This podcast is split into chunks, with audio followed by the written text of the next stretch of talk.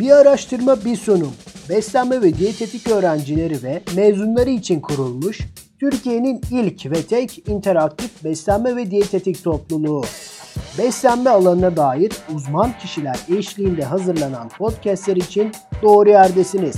Bir araştırma bir sunum topluluğunun sunduğu bir podcast başlıyor. Herkese yeni bir podcast'ten merhabalar. Bu podcast'imizde sevgili diyetisyen, psikolog Alara Kerimler konuğumuz olacak. Konumuz ise duygusal beslenmenin üstesinden gelmek ve diyetisyenin rolü. Öncelikle hoş geldiniz Alara Hanım. Nasılsınız?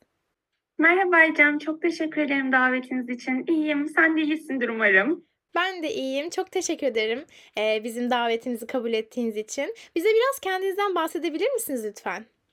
Tabii memnuniyetle. Ben e, lisede diyetisyen olmaya karar verdim. 2015 senesinde Yeditepe Üniversitesi'ne birincilikle yerleştim. 2016 senesinde psikolojiyle çift ana dal yapmaya başladım. 2019'da beslenme ve diyetetikten, 2020'de de psikolojiden mezun oldum. O zamanlarda tam yüksek lisans için yurt dışına gitmeyi planlıyordum ama Covid'in de böyle kapıları çaldığı bir zaman oldu. Okuldan kabul vesaire almıştım, mailler attım. İşte ertelemek mümkün mü? Covid döneminde gelişim nasıl olur, dönüşüm nasıl olur? Çok bilmiyorum ki eğitim programı da aslında çok büyük oranda online'a çekildiği için online deneyimlemek istemedim o süreci. O yüzden okulu erteledim. O dönemde burada Türkiye'de ne yapabilirim diye düşünürken en iyisi klinik psikoloji yüksek lisansına başlayayım dedim. Çünkü yeme bozuklukları alanında ilerlemek istediğimi biliyordum ve diyetisyenin rolünün sınırlı olduğunu da fark edince biraz psikoloji alanında da kendimi geliştirmek istedim. Beykent Üniversitesi'nden tam burs alınca orada klinik psikoloji yüksek lisansına başladım. Dersleri ve tezimi tamamlayıp geçtiğimiz sene Eylül ayında Londra'ya gittim. Klinik beslenme ve yeme bozuklukları üzerinde yüksek lisansımı tamamladım. Eylül başı gibi Türkiye'ye döndüm. Şimdi de Ankara'dayım. Çocuk ergen psikiyatristi uzman doktor Hakan Öğütlü ile birlikte çalışıyorum. Ee, aynı zamanda da kendi online çalışmalarıma devam ediyorum özgeçmişiniz e, çok etkileyici. Şimdiden bu podcast'in dolu dolu geçeceğine eminim. Hazırsak başlayalım sorulara. Çok memnun olurum. Teşekkür ederim. Podcast'imizin başlangıcında sormamız ve baştan dinleyicilerimizi az da olsa bilgilendirmemiz gereken bir soru ile başlamak istiyoruz. Fizyolojik açlık ve duygusal açlığı birbirinden nasıl ayırabiliriz? Hangisinin olduğunu nasıl fark edebiliriz?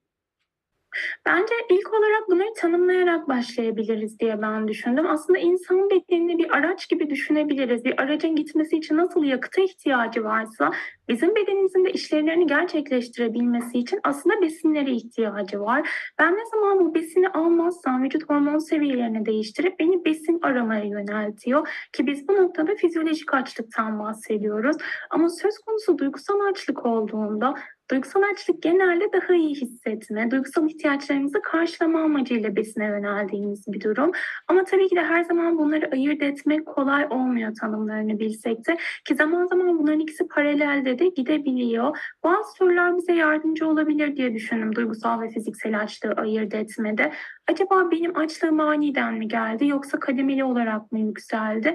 Bu bence güzel bir soru çünkü biz genelde fizyolojik açlığın kademeli olarak yükseldiğini biliyoruz. Yani tabii ki bu öğünden öğüne ya da günden güne değişebilir. Her zaman acıkma süremiz birbiriyle eşit olmayabilir ama Masadan kalktıktan 5 dakika sonra karnım kazınırcasına genelde besine saldırmam eğer fizyolojik açlık söz konusuysa. Ama biyolojik açlık söz konusu olduğunda bazen deli gibi acıkmam için bir telefon almam da yeterli olabilir. Ya da kötü bir haber duymam da ya da bir arkadaşımla tartışmam da Buna ek olarak acaba spesifik bir besin mi aşeriyorum yoksa ne yesem olur gibi mi hissediyorum? Biz genelde eğer fizyolojik olarak açsak tabii ki de her besini aynı miktarda sevmiyoruz ve her zaman e, her besini tercih edebilirim modunda olmuyoruz ama yine de de çok fazla besin ayırt etmiyoruz fizyolojik olarak aç olduğumuzda. Doysam yeter diyoruz ama duygusal açlık söz konusu olduğunda Durum biraz daha buradan farklı gelişiyor. Ben spesifik olarak X dokusundaki besini, spesifik olarak Y lezzetindeki besini istiyorum modunda oluyoruz. Açlık semptomlarını nasıl duyduğumuz önemli. Yani karnım gurulduyor mu? Yoksa spesifik olarak zihnimde bazı besinlerimi hayal ediyorum.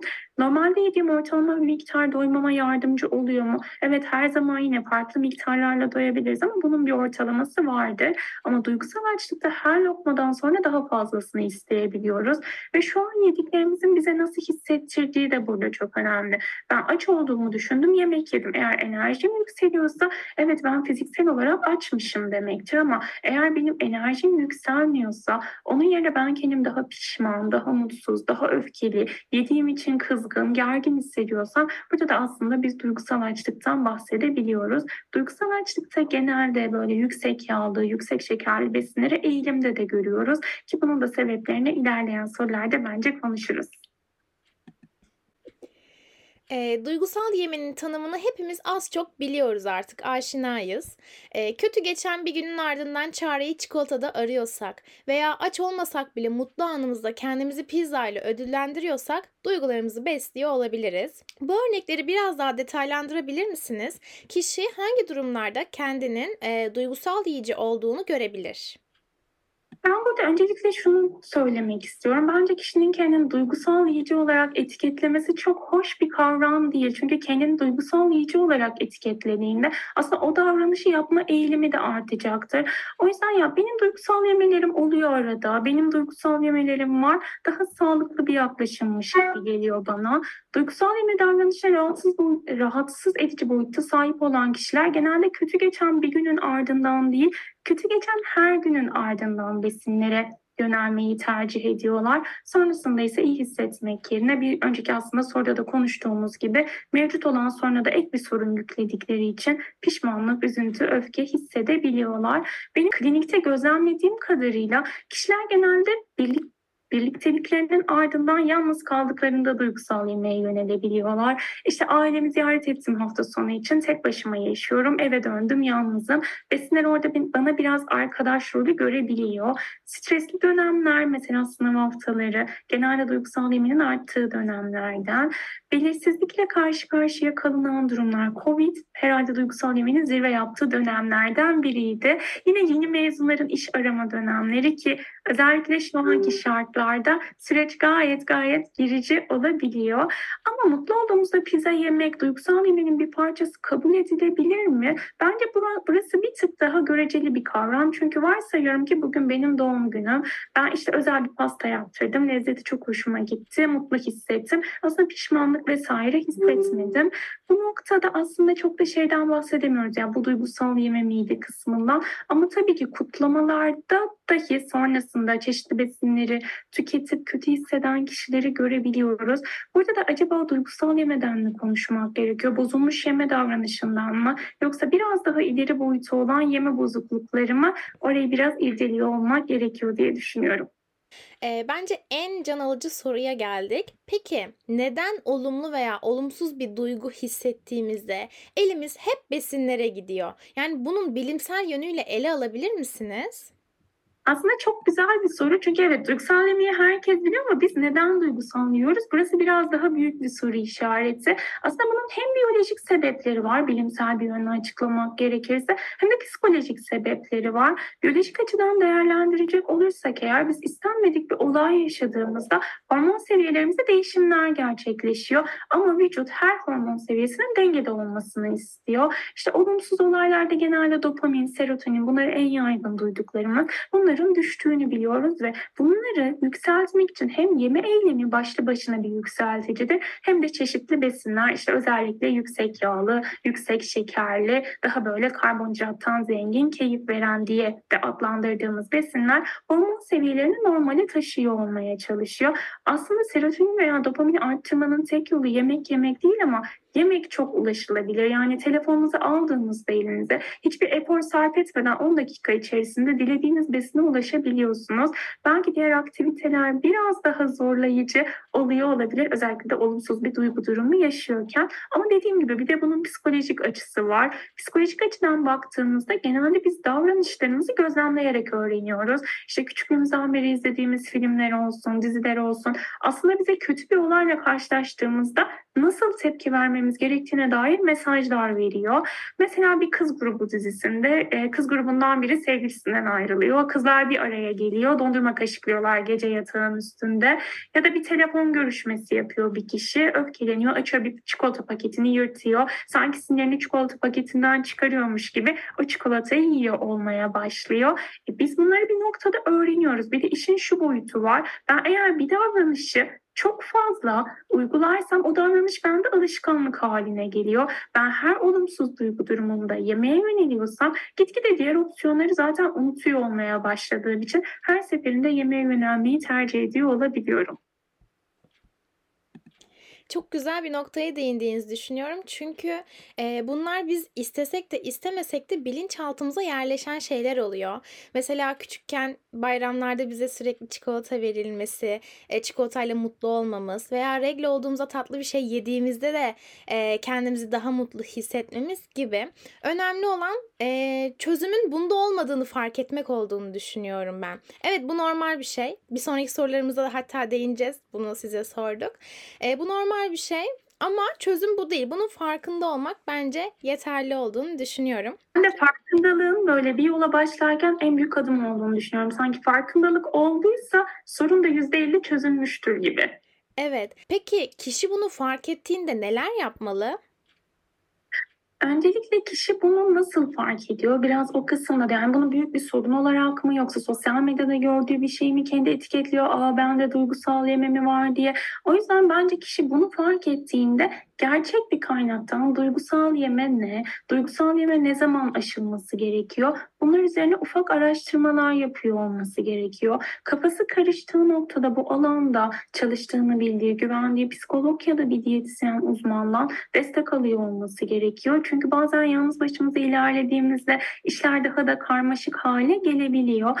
Ama fark etti. O zaman bu durumun artı eksilerini listeleyebilir eğer danışmanlık alma şansı yoksa birinden. Yani evet bu duygusal yeme davranışım var gibi duruyor okuduğum tanımlara göre ama bu davranışın artıları neler hayatımda, eksileri neler? Eğer zaten davranışın eksileri daha büyükse kişi bunu değiştirmek için daha büyük bir motivasyona sahip olacak demektir. Hem evet evet bunun e, sonucunda değiştirmeye eğer karar verdiyse davranışlarını gözlemleyebilir. Mesela ben kendi kliniğimde de çalışırken şöyle yapıyorum. Besin tüketim günlüğü tutalım diyorum. Besin tüketim günlüğü ama 10 gram şundan yedim, 5 gram bundan yedim gibi değil. Aşağı yukarı miktarlarla şunlardan bunlardan yedim ama sadece yenen şey de değil. Saat kaçta yedim, o anda neredeydim, Yeme davranışım nasıldı? Oturuyor muydum? Ayakta mıydım? Ee, işte bunlar olurken başka neler oluyordu? Ben ne hissediyordum? Ne düşünüyordum? Bunların not alınmasını rica ediyorum. Kişi bunu kendisi de aslında yapabilir. Sonra bu notları biz birlikte analizliyoruz. Yani bu davranış paterni nerelerde daha sık tekrar etmiş? Kişi neler düşünmüş burada? Eğer çözülebilecek bir sorun varsa bunu çözüyoruz. Bazen bizi aşan bir durum olabilir. O zaman psikoloğa yönlendirmek iyi bir seçenek. Bazen kişi bunu çözmek istemiyor olabilir. O zaman da sadece yerine farklı bir davranış koymak. Ha, evet tamam yemek bunlardan bir davranış. Yemek bir çözüm şekli ama başka çözüm yöntemleri neler olabilir gibi. O başka çözüm yöntemlerini de aktif bir şekilde kişinin hayatına katmasını sağlıyor sağlamak. Burada çözüm yöntemlerini ben söylemiyorum karşı taraf. Onun kendisini bulmasını istiyorum. Bazen kişi hemen bulamıyorsa biraz düşünüp gelmesini istiyorum. Bir liste açabilir kendi başına ilerleyen biri de. Yalnız hissettiğimde şunu şunu şunu yapabilirim. Mutsuz hissettiğimde bunlar olabilir. Öfkeli hissettiğimde bunlar olabilir. Bunları görünen biri bir yere asabilir ya da telefon notlarında tutabilir. Çünkü şu an onlara bakmak çok daha kolay bir halde. Bunlar üzerinden ilerleyebilir ve buradaki amaç ya da hedef kişinin bir daha duygusal yememesini sağlamak değil. Her duyguyu yiyeceklerle çözmüyor olmaya çalışmak. Yoksa hepimiz üzgün hissettiğimizde brownie yiyebiliriz ya da e, öfkeli hissettiğimizde çikolata yiyebiliriz. Bunlar problem değil ama her öfkeli hissettiğimde çikolata yemeliyim ya da her mutsuz hissettiğimde mi brownie yemeliyim? Asıl sorun burada başlıyor. Buradaki dengeyi kurmanın da ben önemli olduğunu düşünüyorum. Bir sonraki sorumuza geçelim o zaman. Beslenme tedavisini reddeden danışanlarınızdan bahsettiniz e, anlattığınızda. Bu reddetmeye yakın olan danışanlarınızda zorlandığınız oluyor mu? Bu tarz durumlarda neler yapıyorsunuz? Ben duygusal yemeği her zaman aşılması gereken bir sorun olarak görmediğim için eğer danışan farkındalık kazanmasına rağmen beslenme desteği almayı reddediyorsa danışan üstüne gitmemeyi tercih ediyorum. Demek ki diyorum ki şu an e, sorun kişi için çok fazla rahatsız edici boyutta değil ve buna bir çözüm aramıyor. Evet biz olası risklerden, bunun gitgide artacağından bahsedebiliriz ama kişi istemiyorsa zorlamak bana çok mantıklı gelmiyor. Ve dediğim gibi demek ki kişi henüz çözüm için de hazır değil diyorum. Kişi hazır olduğunda başlıyor olmayı tercih ediyorum. Zaten e, şöyle düşünüyorum. Siz ne kadar isteseniz de karşımızdaki danışan e, buna hazır olmadığı sürece, istemediği sürece biz hiçbir şey yapamayız. Yaptığımız şeylerde e, çözüm olmaz diye düşünüyorum. Ben de katılıyorum. Yani tek orada müdahalemiz motivasyonu arttırmaya yönelik ev ödevlendirmeleri olabilir ama kişi de bu motivasyon oluşmuyorsa doğru zamanda değil demektir. Hı hı. Ee, peki bu konuda iletişiminizi güçlendirmek için aldığınız herhangi bir eğitim veya okuduğunuz kitaplar var mı? Bu süreç için özellikle de yeme bozuklukları alanında kendini geliştirmek isteyen diyetisyen meslektaşlarımız kendilerini nasıl geliştirebilirler? Benim bildiğim kadarıyla direkt Türkçe olarak çok aşırı verimli diyebileceğim duygusal yeme üzerine yazılan bir kitap yok. Duygusal açlık diye bir kitap var ama ondansa duygusal yeme ve tıkınırcasına yemenin ben çok fazla ortak noktası olduğunu düşünüyorum. Bu yüzden Psikonet yayınlarının aşırı yemeği yenmek kitabına faydalı olacağına inanıyorum. Aşırı yemeği yenmek kanıt düzeyinde bir kendine yardım kitabı. Benim de başucu kitaplarımdan biri. Buna olarak farkındalıkla beslenme ve sevgisel yeme üzerine de okumalar yapılabilir. Ama burada da şunu söyleyebilirim. Aşırı yemeğin yenmenin kanıt düzeyinde olduğu çok bariz açıklanmış bir nokta ve mesela ben İngiltere'de olduğum dönemde aşırı yemeden dolayı kliniğe başvuran ama bekleme sırasından dolayı da hemen tedaviye ulaşamayan kişilere de önerilen bir kitaptı. Sezgisel yeme ve farkındalıkla beslenme biraz daha yeni yeni üzerine çalışılan alanlar. Henüz rehberlere girecek ya da bir sistemlerde düzenli olarak uygulatılan alanlar değil. O yüzden kanıt düzeyinin aşırı yemeği yenmek kadar yüksek olacağını söyleyemem. Ama ben klinik deneyime bir faydası olduğunu görüyorum. O yüzden öneriyorum da bu alanda okumalar yapmayı. Eğitim kısmına gelecek olursak ben öğrencilik sürecimde ve sonrasında birçok yurt içi yurt dışı eğitimde katıldım. Biraz psikolog olmak da beni avantajlı hale getirdi. Çünkü bazen psikologların alındığı eğitimlere diyetisyenler alınmayabiliyor. Ama bunlar günümüzde çok popüler konular. O yüzden alanda çalışan kişiler mutlaka çeşitli organizasyonlarla eğitimler gerçekleştiriyor. Ya biz e, biraz daha örnek almak istediğimiz ya da alanda çalıştığını gördüğümüz kişileri takip edip onların eğitimlerini kovalayabiliriz ya da biraz daha genel anlamda organizasyonları takip edebiliriz diye düşünüyorum. Ek olarak öğrencisi olduğumuz okullarda bu konulara yönelik ders talebinde bulunabiliriz. Çünkü o okulu seçiyorsak eğer onun bize artı getiriyor olmasını istiyoruz ve bence bunu yapmak aslında ilgili olduğumuzu da göstereceği için geri tepmeyecek bir istek. Ha, ders planı değiştirmek zorlayıcı olabilir. E bu sefer de hani konuşmacı davet etme daha düzenli olarak belki hani bazen konu anlatımı bazen sadece soru cevaplar için ben faydalı olabilir diye düşünüyorum. Tavsiyeleriniz için çok teşekkür ederiz. Hazır sizin gibi bu alanda deneyimli birini bulmuşken birazcık da yeme bozukluklarına değinelim isteriz. Ee, biliyorsunuz ki çoğumuz yeme bozukluğu adı altında bir staja çıkmıyoruz ki bence bu çok büyük bir eksiklik. Ee, o yüzden çoğu diyetisyen dayının merak ettiği şey şu. Danışanınız geldiğinde onunla süreciniz nasıl ilerliyor? Yaklaşımınız nasıl? Yani işleyişte normal danışandan farklı ne var?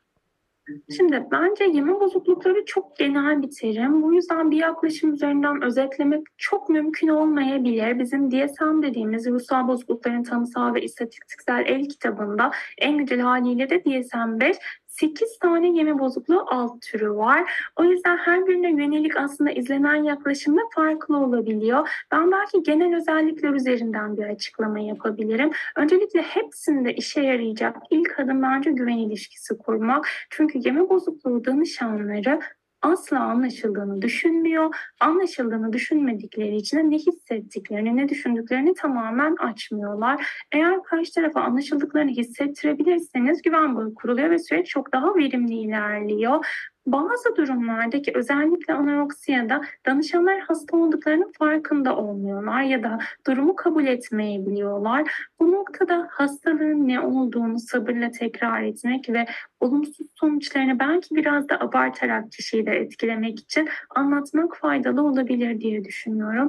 Eğer kişinin süreci çok düşük kilo ve kısıtlayıcı beslenme düzeniyle takip ediyorsa öncelikle düşük kiloyu biraz daha sağlıklı bir aralığa getirme üzerine çalışmak gerekiyor. Çünkü düşük kilodayken zihin normalde işlediği gibi işlemiyor. Yani ne kadar konuşursak konuşalım söylediklerimiz çok ikna olmaya, çok ikna edici olmayabiliyor ki medikal riskler de barındırdığından dolayı düşük kilo süreci bir an önce toparlamak gerekiyor. Bir an önce dediğimde böyle bir iki haftalık bir süreç akla gelmesi biraz sabır gerektiren bir yol. Böyle bir iki hafta değil biraz daha uzun süreli ama olabildiğince çabuk şekilde dengeyi kurmakta fayda var. Yine kısıtlamaların altında yatan sebepler şeyler konuşulabilir. Birçok danışan çok fazla beslenme de hatalı bilgiye sahip. Bu hatalı bilgileri aslında bilimsel olarak açıkladığımızda çok daha ikna edici bir şekilde kişileri davranışlarından vazgeçtiklerini görebiliyoruz.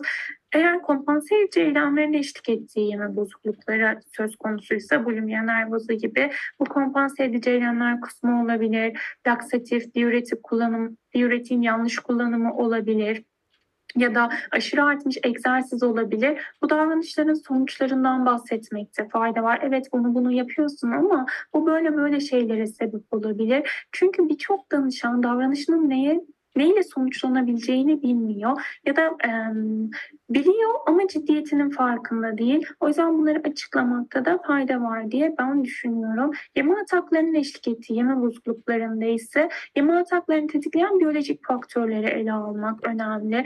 Doğru bir şekilde ana öğünlerini ya da ara öğünlerini kişi planlayabiliyor mu? Öğün arasındaki saatleri nasıl? Eğer gerekli kalınırsa buna uygun bir meal plan oluşturulabilir. Ama bu klasik geleneksel diyet yöntemlerindeki 100 gram tavuk, bir kibrit kutusu peynir gibi değil, tamamen sağlıklı beslenme tabak modeline dayanan, kişiyi çok uzun süre aç bırakmayacak ve dengeli bir şekilde tüm besin gruplarını almasını sağlamasına yardımcı olacak yönde farkındalıkla beslenme egzersizleri yaptırılabilir diye bir ek olarak söyleyebilirim. Zaten bunlar eğer DSM'i de karşılayacak kadar şiddetli boyuttaysa psikolog ve psikiyatri desteğiyle de süreci ilerletmenin hem hasta için hem de bizim süreci yönetmemiz için çok daha faydalı olduğunu da belirtebilirim. Yeme bozuklukları o kadar e, garip, büyüleyici bir alan ki bence. Tek başımıza bir diyetisyen olarak veya bir psikolog olarak tek başına çalışılabilecek e, kesinlikle bir alan olmadığını düşünüyorum. Multidisipliner yaklaşılması gerekiyor ve burada birlik olmak dediğiniz gibi güven ilişkisi çok önemli. Bir kere o güven ilişkisi kurulmadıktan sonra zaten e, karşı taraftan hiçbir şekilde olumlu bir yanıt alamıyoruz. E, o yüzden bence burada bir e, sürecin de belli bir sürecin belli bir adımların olmaması çok doğal. Çünkü e, diyet zaten herkese göre farklı bir süreç. Herkese farklı nasıl listeler yazıyorsak kendine özelse yeme bozuklukları ondan çok çok daha hassas bir alan olduğunu düşünüyorum. O yüzden biraz e, adımları yok. Herkese özel bir çalışma stili olduğunu düşünüyorum. Katılıyorum ben de birçok noktada. Eee, yeme bozukluğu olan danışanların yemek yememek için başvurduğu kaçınmacı davranışlar nelerdir? Mesela ben tartım günü kilo almış gibi göstermek için kendilerini kat kat giyindiklerini ya da işte ceplerine ağır şeyler koyduklarını duymuştum. Bunlar doğru mu ve bunları fark ettiğinizde nasıl çözümler buluyorsunuz? Evet, bunlar doğru maalesef ki. Böyle bir durumda ben bu durumu fark ettiğimi öncelikle karşı tarafa fark ettiriyorum ve yani evet e, beni kandırmaya çalışan sen değilsin, bunu anoreksiya yapıyor gibi. Genelde anoreksiya da çünkü bu durumla biz karşı karşıya kalıyoruz. Süreci suçlayıcı olmayan bir dille açıklıyor olmaya çalışıyorum ve kişiye de şunu söylüyorum. Bu senin gerçek kilon değil. Ben bunu kayıtlarıma 1-2 kilo daha düşük olarak artık oradaki duruma göre geçiriyorum. O yüzden hani çok da mantıklı bulmuyorum şu anki durumu gibi açıklıyor olmaya çalışıyorum. Ee, başka ne gibi davranışlar duyuyoruz bu yemek yememek için başvurulan noktalarda? Ee, yemekler eğer aileyle yenmiyorsa, aile servis edip odadan çıktıysa çöpe dökme. Bazen çöpte belli oluyor diye tuvalete dökmeye kadar giden durumlar var. Odanın gizli olduğu düşünülen köşelerinde yiyecekleri biriktirme, ben yedim deme aslında ama yememiş olma.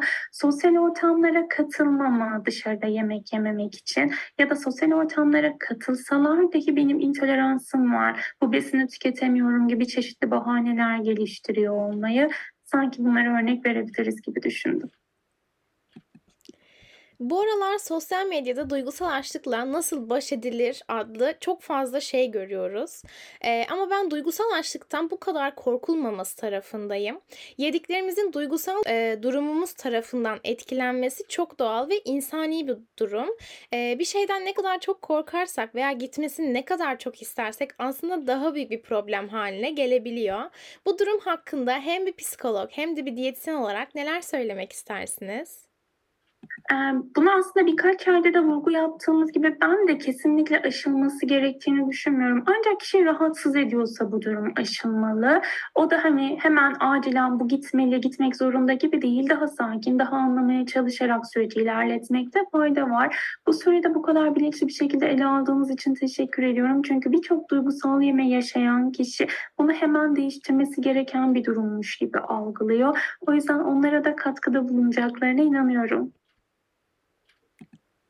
Peki artık bu güzel sohbetin sonuna geliyoruz. Duygusal beslenme alanında veya genel olarak yeme bozukluğu alanında çalışmak, ilerlemek isteyen diyetisyen adayları ve diyet veya diyetisyen meslektaşlarınıza önerileriniz nelerdir? Hangi eğitimleri almalıyız? Nasıl bir yol izlemeliyiz? Bildiğim kadarıyla bu alanda sürekli diyebileceğim yani her ay ya da her 6 ayda bir gibi bir süreyle belirtebileceğim düzenli olarak açılan bir eğitim yok. O sebeple alanda çalışan beslenme uzmanlarının açtığı eğitimleri takip etmek faydalı olabilir. Daha önce bahsettiğim aşırı yemeği yenmek bence bu alanda çalışmak isteyen biri için başucu kitabı olmalı. Çünkü aşırı yemeği yenmek dendiğinde ne kadar sadece aşırı yemekten bahsediyor gibi olsa da aslında iki uçlu bir şekilde konuyu ele aldığını söyleyebilirim. Çok kaynaklarla kısıtlı kalmıyor olmak gerekiyor bence. Özellikle de bu alanda uzmanlaşmak isteyen biri ise zaten muhtemelen daha akademik bir şekilde araştırma yapma yetisine de sahibiz demektir. Duygusal yemede ya da yeme bozukluklarında diyetisyenin rolü nedir şeklinde aramalar yapılabilir. Birçok ülkenin rehberi var. Mesela bir hastalık olduğunda tedavi ne olmalı? Tedavideki kişiler ne? Kişilerin görevleri neler? Türkiye'de yine yeme bozuklukları üzerine böyle bir rehber yok ama Kanada'nın, İngiltere'nin, Amerika'nın, Avrupa'nın var mı emin değilim. Farklı ülkelerin rehberleri var. Bu rehberlere ulaşıp oradan diyetisyenin rolünü inceleyebiliriz diye düşünüyorum. Ee, ek olarak diyetisyenlikte yaygın olmasa da psikolojide süpervizyonluk diye bir sistem var. Mesela işte varsayalım ki ben bir vaka takip ediyorum. Zorlandığım noktalar var. Nasıl aşacağımı bilmiyorum ama kendimi de bu alanda geliştirmek istiyorum. Benden daha uzman çalıştı benden daha uzman olduğunu düşündüğüm birinden kendim süpervizyonluk saati talep edebilirim. Zorlandığım noktaları onunla paylaşabilirim. O bana bir yöntem geliş gösterebilir. Ben de onu kendi seanslarımda uygulayarak aslında hem hastayı daha güvenli bir şekilde yönetmiş olurum hem de kendimi daha güvenli bir şekilde geliştirmiş olurum ve süreç deneyimle pekişiyor. Böyle hani birden olur mu? Hayır birden olmuyor. Biraz düşe kalka. Aa evet bu yanlış. Aa evet bu daha doğru gibi. Biraz da sabırla ama bu her alanda bence zaten yeme bozukluklarına özgü de değil. O sabırla ilerliyor olmak gerekiyor. Değerli bilgilerinizi, deneyimlerinizi bizlerle paylaştığınız için çok teşekkür ederiz. Sevgili diyetisyen, psikolog Alara Kerimler ile gerçekleştirdiğimiz podcast'imizin sonuna geldik. Bu alana merak duyan tüm arkadaşlarımız için ışık tutan bir podcast olduğunu düşünüyorum. Bir yarışma bir sunum topluluğunun podcast alanına içerik üretmesine katkıda bulunduğundan dolayı sevgili Alara Kerimlere çok ama çok teşekkür ederiz. Yeni podcast yayınlarımız için bizleri sosyal medya hesaplarımızdan takip etmeyi unutmayın unutmayın. Sağlıkla kalın.